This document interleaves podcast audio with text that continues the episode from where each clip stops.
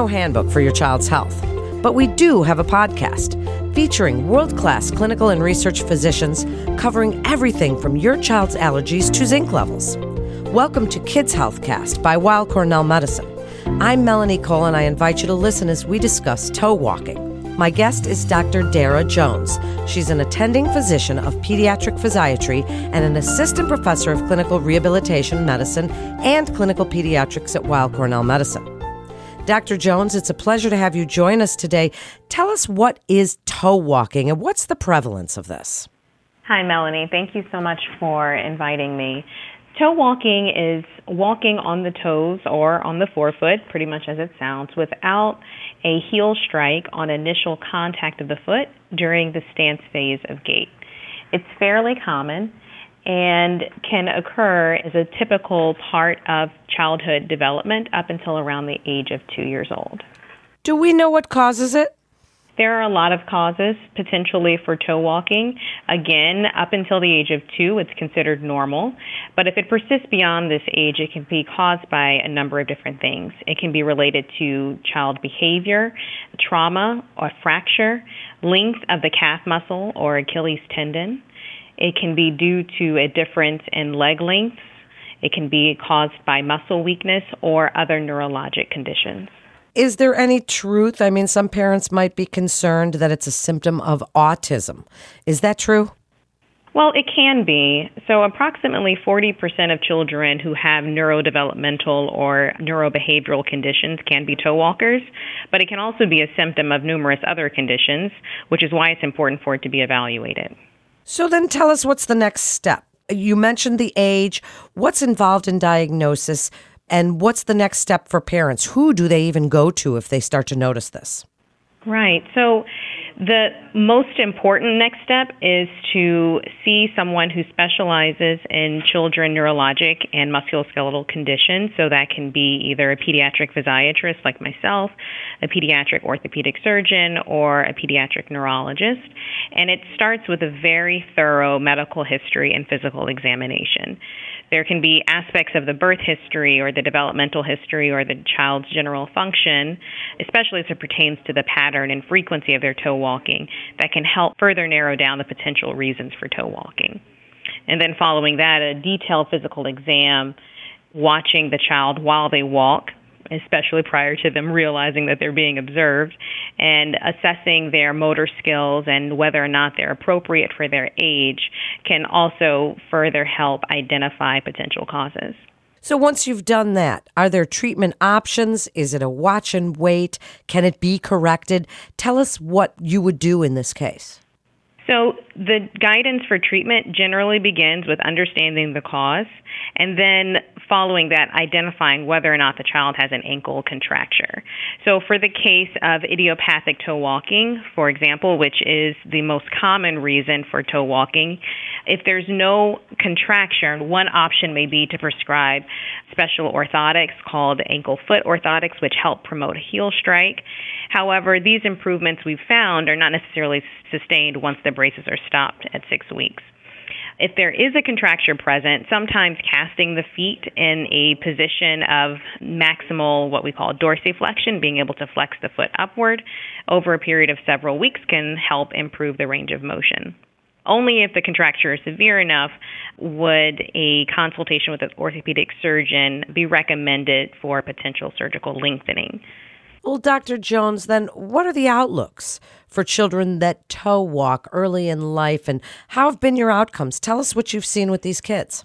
So, we've learned from a large study that looked at the natural history of toe walking between birth and 10 years of age that about 4.5% of healthy children toe walked at some point between the time they were born and by the time they were five and a half years old. And at five and a half, only about 2% of those children were still active toe walking. And then if you look at those active toe walkers, by the time they turn 10, nearly 80% of them stop toe walking on their own without any medical intervention. So, really, unless a child has some significant restriction in their range of motion, which is fairly rare, is more intensive treatment generally recommended. So the overall, the long-term outlook is very favorable. But it does bear repeating that an evaluation by a specialist is really critical to help guide the diagnosis and guide the treatment, and that will in turn dictate what the prognosis is. Additionally, other treatment options, aside from watching and waiting, can be a referral to physical therapy for home stretching exercises and gait retraining. However, we have found over the years that there's not really a significant amount of evidence that shows that physical therapy and home stretching exercises actually provide improvement. However, it's still a common recommendation and one that I do employ in my practice as it can sometimes be helpful. It's not uncommon for there to be an underlying sensory processing impairment that may lead to toe walking, and in those cases, children do respond better to earlier treatment. And not only that, but physical therapists are also able to take the time to perform more standardized assessments of the child's gross motor function that can pick up on subtle changes in a child's development and help give the physician more information regarding a diagnosis.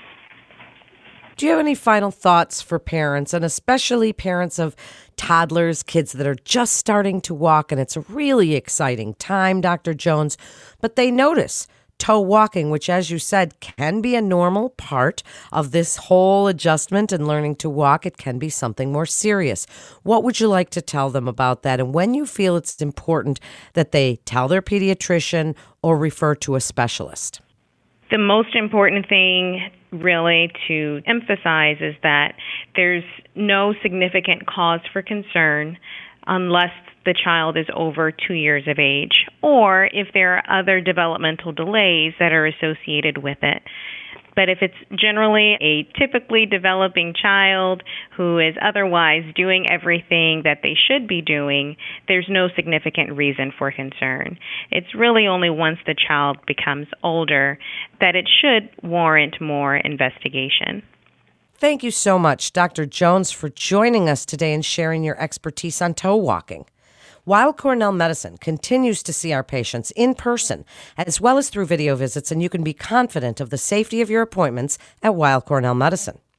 That concludes today's episode of Kids Healthcast. We'd like to thank our listeners and invite our audience to download, subscribe, rate, and review Kids Healthcast on Apple Podcasts, Spotify, and Google Podcast. For more health tips, please visit weillcornell.org and search podcasts. And don't forget to check out our Back to Health. I'm Melanie Cole. Rehabilitation medicine can help patients with a wide array of disorders and diseases, including cancer. If cancer care is of interest, listen to Cancer Cast, Weill Cornell Medicine's dedicated oncology podcast featuring leaders in the field and patient stories. CancerCast highlights dynamic discussions about the exciting developments in oncology. All information contained in this podcast is intended for informational and educational purposes. The information is not intended nor suited to be a replacement or substitute for professional medical treatment or for professional medical advice relative to a specific medical question or condition. We urge you to always seek the advice of your physician or medical professional with respect to your medical condition or questions. Weill Cornell Medicine makes no warranty, guarantee, or representation as to the accuracy or sufficiency of the information featured in this podcast, and any reliance on such information is done at your own risk. Participants may have consulting, equity, board board membership, or other relationships with pharmaceutical, biotech, or device companies unrelated to their role in this podcast. No payments have been made by any company to endorse any treatments, devices, or procedures, and Weill Cornell Medicine does not endorse, approve, or recommend any product, service, or entity mentioned in this podcast. Opinions expressed in this podcast are those of the speaker and do not represent the perspectives of Weill Cornell Medicine as an institution.